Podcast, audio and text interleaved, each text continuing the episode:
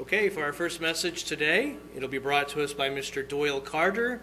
It is entitled, Where Do We Go From Here?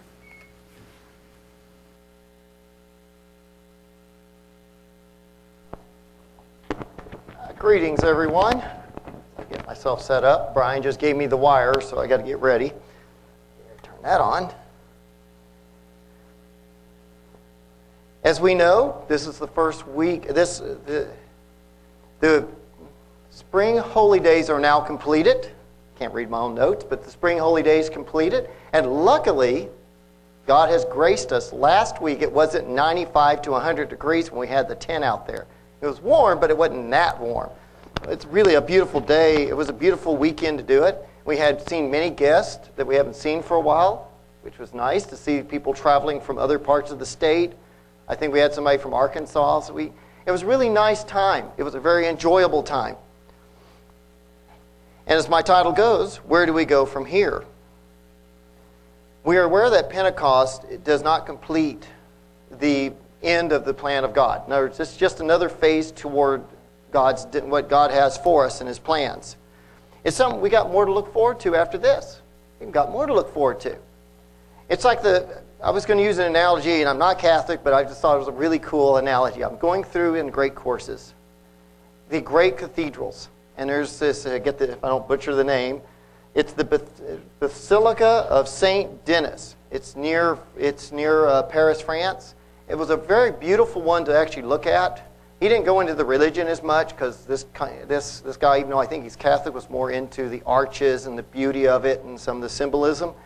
When you first go up to it, when you first go up to it, you see an arch. I think there's two of them, but somewhere in the entranceway, maybe three, there's actually a picture of Christ, obviously their version of what they thought Christ looked like, the apostles, and then there's other pictures. And you go through the door, and then you go through to where it goes to paradise. Even though that's not exactly how we view it, it's about what the Bible tells us. In a sense, we go in front of Christ for judgment, and we go for the next, next level of what, what, our next level is. I thought it was a very beautiful cathedral myself. It's, it's, you would think Gothic means dark. It doesn't. It's Romanesque. So that's a little bit of lesson for you for history if you're ever curious and go to Europe. Now, Jesus does give us at least some signposts to our goals that we get to go to, or we're going for. In Matthew 6, 31 through 33. We all know this one, but it's one to look at. Matthew 6, 31 through 33.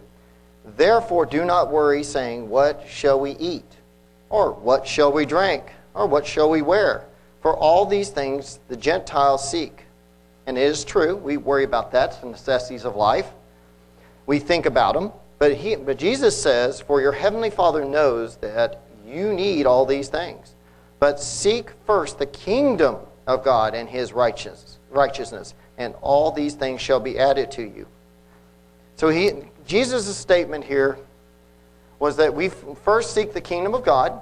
We're not going to heaven, despite what this what Denis thought. we we got a better destiny ahead of us, a kingdom of God, which I'll cover at near the end. And we were to seek his righteousness, the way God would want us to do it.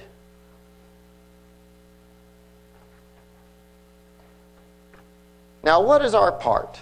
You know, I, I wanted to go into it's kind of divided in a little in two parts. One is what God is doing for us and what we do for ourselves.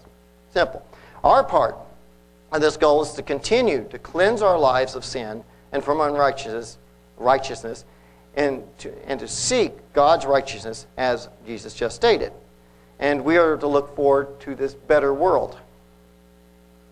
John weighs in on us, or at least John, John, that's true, but James, jumping a scripture here, James tells us at least one formula of how to do this. There's probably multiples, but this one was a really good one, I thought. James, when he wrote, he in James 4, 7 through 11, for, let's go through 10. James 4, verses 7 through 10.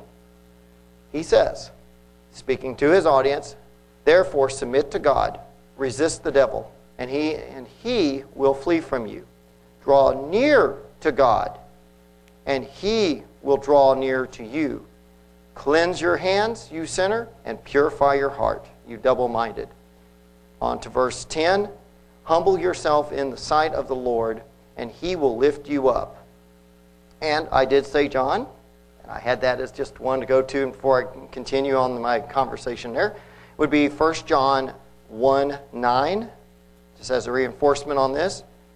1 John 1 9.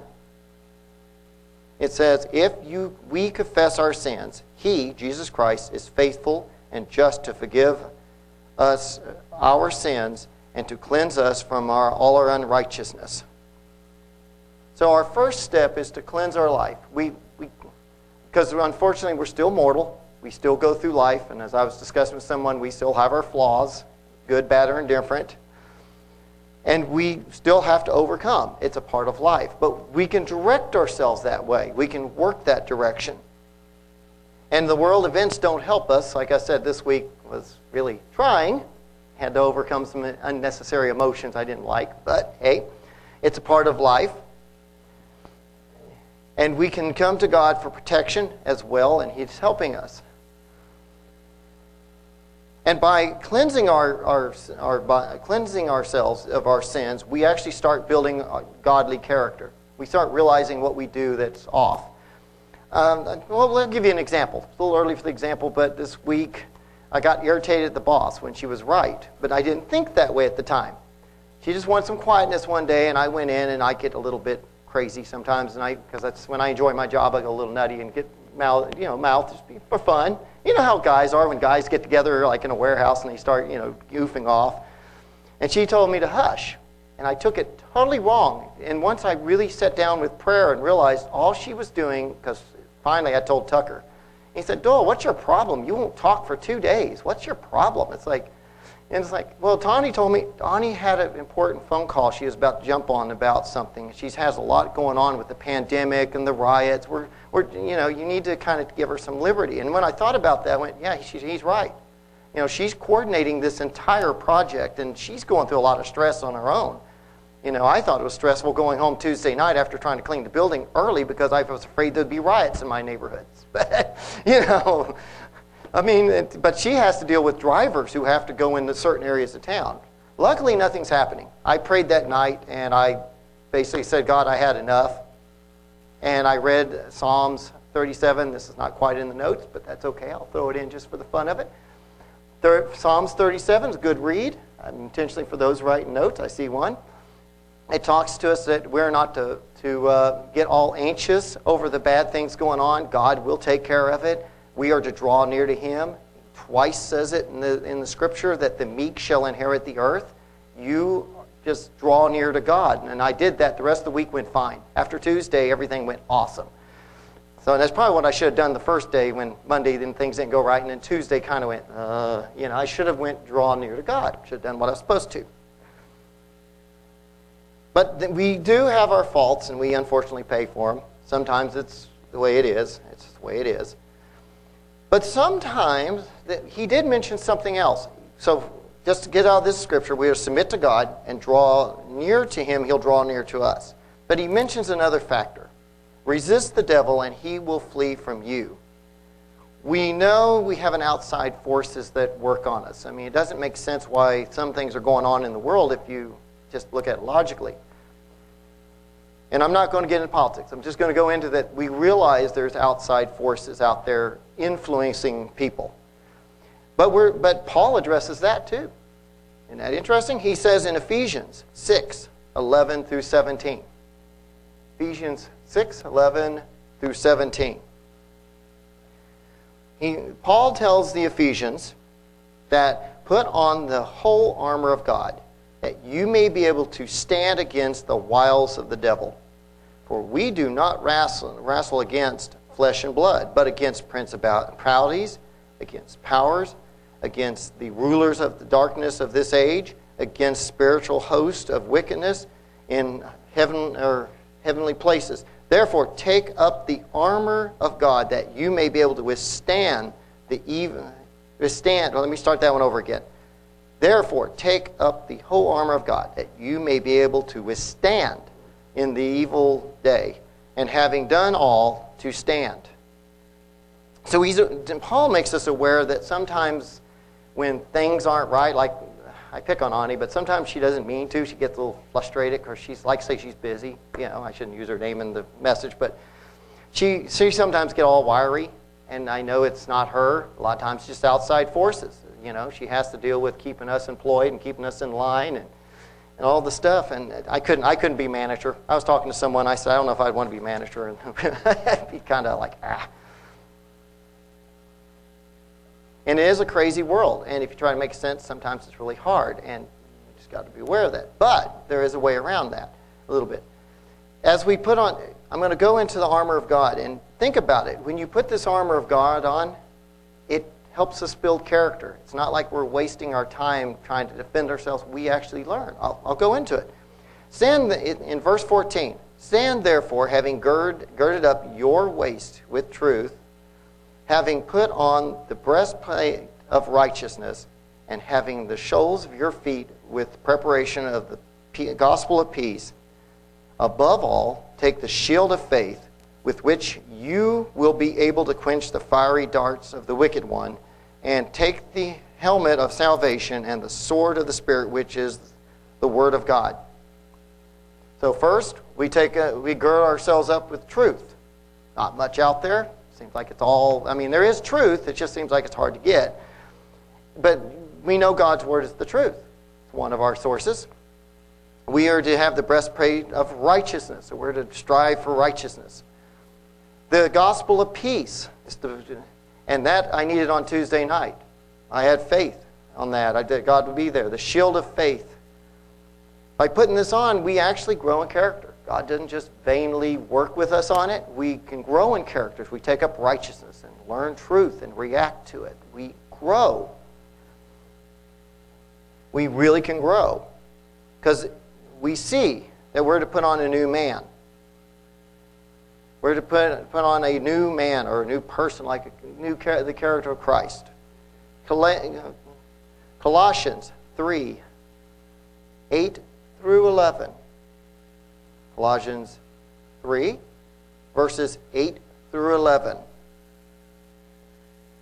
Paul wrote to them, saying, But now you yourself are to put off all these things anger, wrath, malice, blasphemy, filthy language out of your mouth. Do not lie to one another, since you have put off the old man with his deeds and have put on the new man who renews who is renewed in, the, in knowledge according to the image of him who created him where there is neither greek nor jew circumcised nor uncircumcised barbarian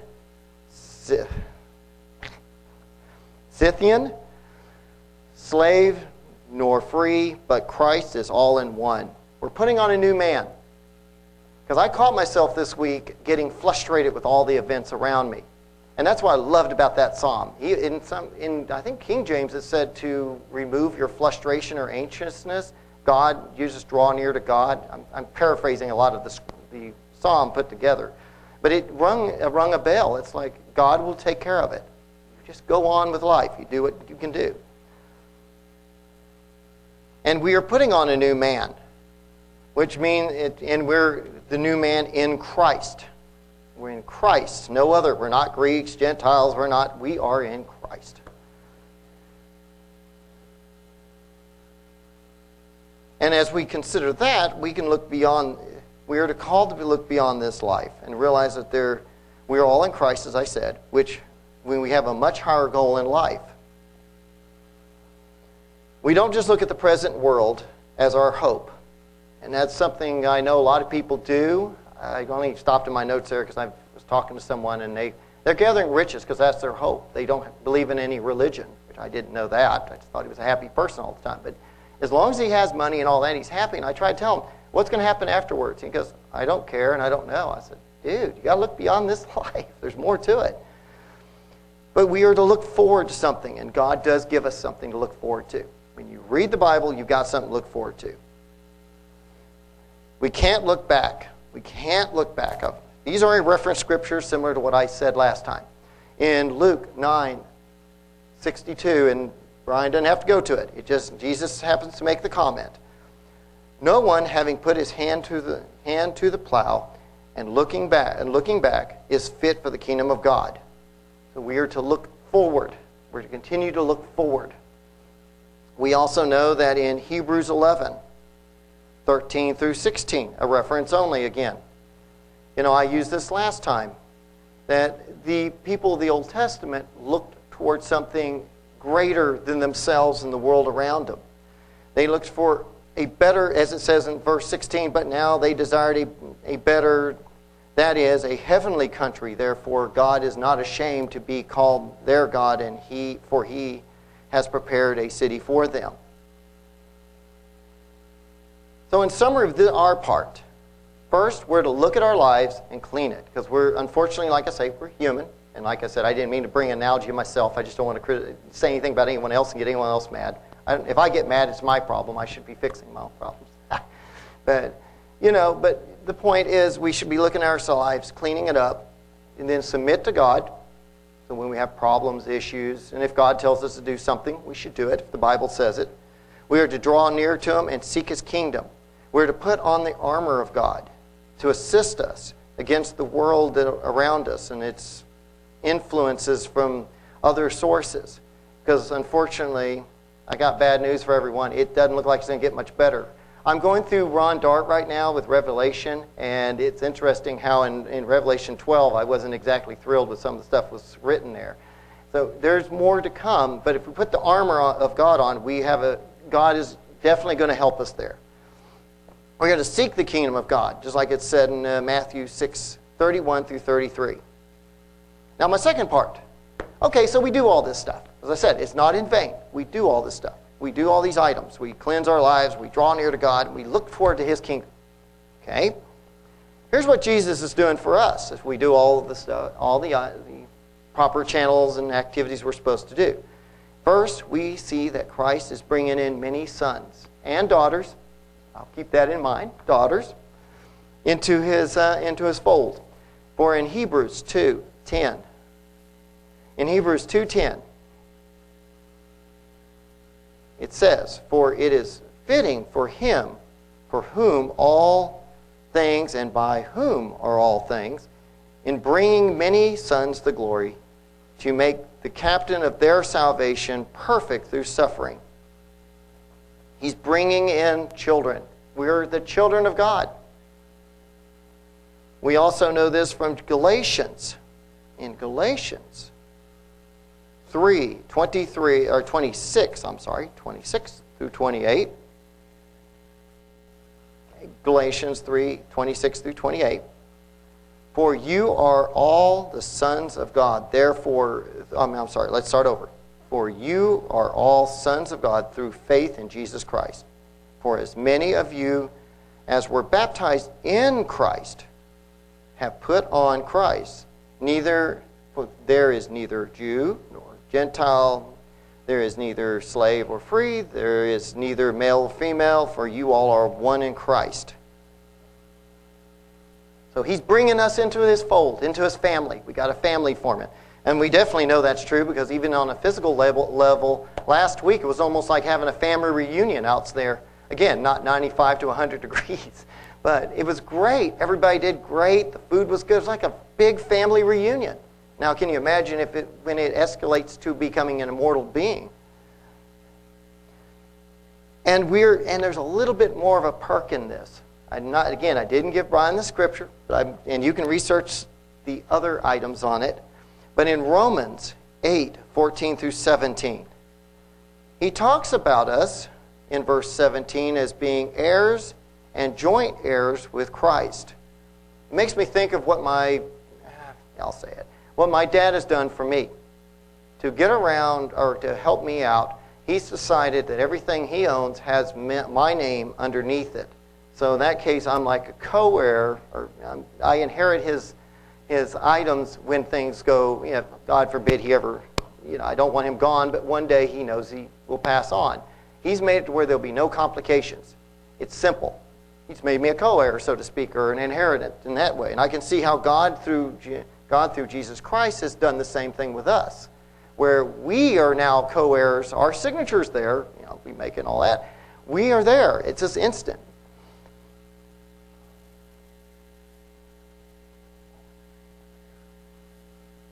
And like I said, I'll let you go through the many facets that will go on with this co heir part, because like I said, I don't want the yellow light on me, so we'll edit that. But just some for a personal study for the summer, you were ever curious, you know, what would you become aware of? Because, I mean, he does say in Hebrews, somewhere in Hebrews 1 or 2, that he is an inheritance, an heir to everything. And everything is a lot bigger than you think, because with I've been going through the Hubble telescope. And they were showing, okay, just to throw in this just real quick. Air, think about it. They were talking about an area about the size of this or something like that. It was like a cup or whatever. And they showed a picture of stars. And this guy was saying, This is a picture from the Hubble telescope. You say, Okay, so what? Stars. No, they're not. They're multiple galaxies. And that's only one little area in the sky. He said, There's billions upon billions of stars out there. And we still don't see them all. It's, it's just so vast. It's amazing the guy doesn't believe in a God. I don't know if he does or not, but if he doesn't, I'd be shocked. I mean, it's like, look at the Hubble telescope. Wow. So it's not just the Earth we inherit, we'll be co heirs to everything else. So, I mean, who knows what all that's going to bring? I'm, I'm not going to ring cowbells. It's not worth it. Just, we'll just let it go and we'll go with the flow. Jesus does speak of a kingdom. And he did this with Pilate. Because Pilate, you know, when he was being crucified, was asked, Well, where's your kingdom? He, I don't know how the words exactly go, but Jesus answers Pilate when he asks him about his kingdom or his ruleship or who is he a king of, and he says in John 18:36, in 18 verse 36, Jesus' response to him was, "My kingdom is not of this world. If my kingdom were of this world, my servants would fight so that I should not be delivered to the Jews. But now my kingdom is not from here. It's not just yet. It may be individual. We may be called individually to be in the kingdom, but it's not here as of yet. At least that's how I understand it. it how I would interpret some of the information I get. But the kingdom of God is not this world. I've actually had a church member say that they thought this was the kingdom, the, and this is, I'm not going to say his church, Sunday keeper. He thought that King, God's kingdom was here now. And I go, uh, if this is God's kingdom, wow, you really are going crazy.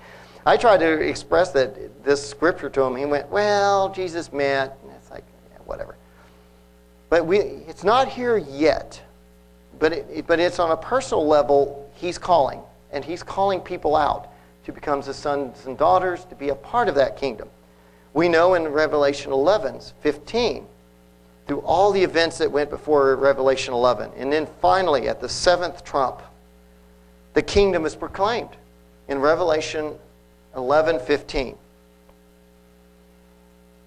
It says in, in there, Then the seventh angel sounded, and there was a loud voice in heaven saying, The kingdoms of this world have become the kingdoms of the Lord of our Lord and of our Christ, and he shall reign forever and forever. And just think, we get to be a part of this.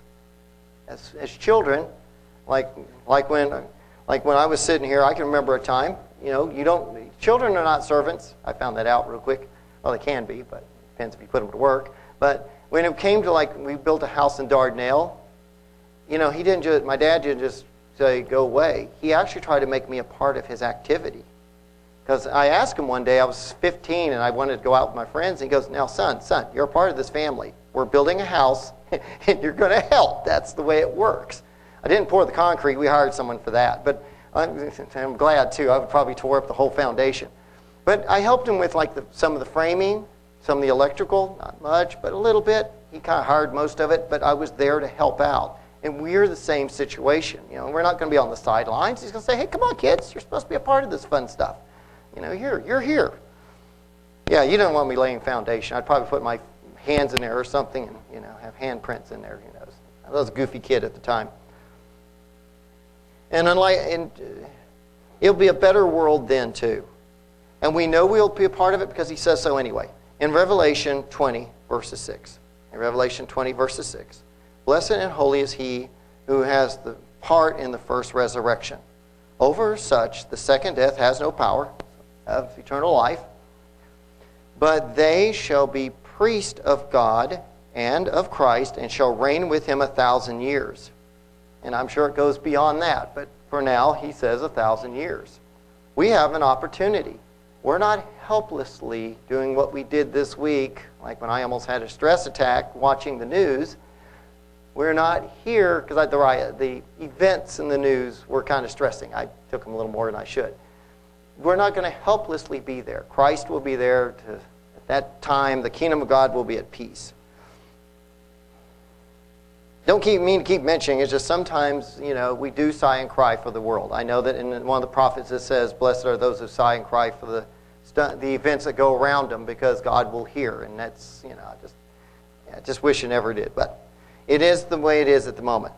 In summary, we just completed the spring holy days, which were full of meaning, awesome meaning. I mean, we went through Passover, of at home or in groups Days on bread, same way, but we get, got together during Pentecost and got to hang out. We know that we are to, we are to cleanse our lives and become a new man, to follow the Word of God. We know we must submit. We must draw near to God. And we also must resist the devil. And in order to do this, to resist the devil and draw near to God at the same time, we are to put on the armor of God. And by putting on the armor of God, we build the character of God. We can build, he, it's not futile. We start building the character of God. Just like the cathedral I mentioned, you know, the idea is when you walk through, it's not like some of the other Gothics where it shows kind of both sides, which I want to talk about their religion. I don't care. I don't care about their religion. It's, it's Mickey Mouse. Point is, they go in once judged, and you go to a bright room where you can worship God. Well, it's the same. It's like us. I mean, we go through our destiny. We have a destiny, and it's a wonderful one. We are to seek the kingdom of God, which is the only hope for this dying world. Events today are going to get worse, like I said. Unfortunately, you see in Revelation, it's unfortunately going to get worse. But there is light at the end of the tunnel. I don't know whoever thought that statement up and was a pretty good man, a pretty bright man. That's a good one. There's, there's light at the end of the tunnel. We know this. We're, we, we're going to look forward to Jesus' rule. And I'm going to leave you with a little more positive here. It's a feast scripture, but I like it. I like it. It's in Isaiah. Isaiah 2, 2 through 4. Hopefully, this will be in the newspapers one day. It'll be awesome. And this is what I'll end with today, my final scripture Isaiah 2 2 through 4. Now it shall come to pass in the latter days that the mountain of the Lord's house shall be established on the top of the mountains and shall be exalted above the hills, and all nations shall flow to it. Many people shall come and say, Come, let us go to the mountain of the Lord, to the house of the God of Jacob, and he will teach us his ways, and we shall walk in his path. And the word of the Lord shall, and the word of the Lord from Jerusalem, and he shall judge between the nations and rebuke many people, and they shall beat their, their swords into plowshares and their spears into pruning hooks. Nations shall not lift up sword against nation, neither shall they learn war any more. Everybody have a wonderful Sabbath.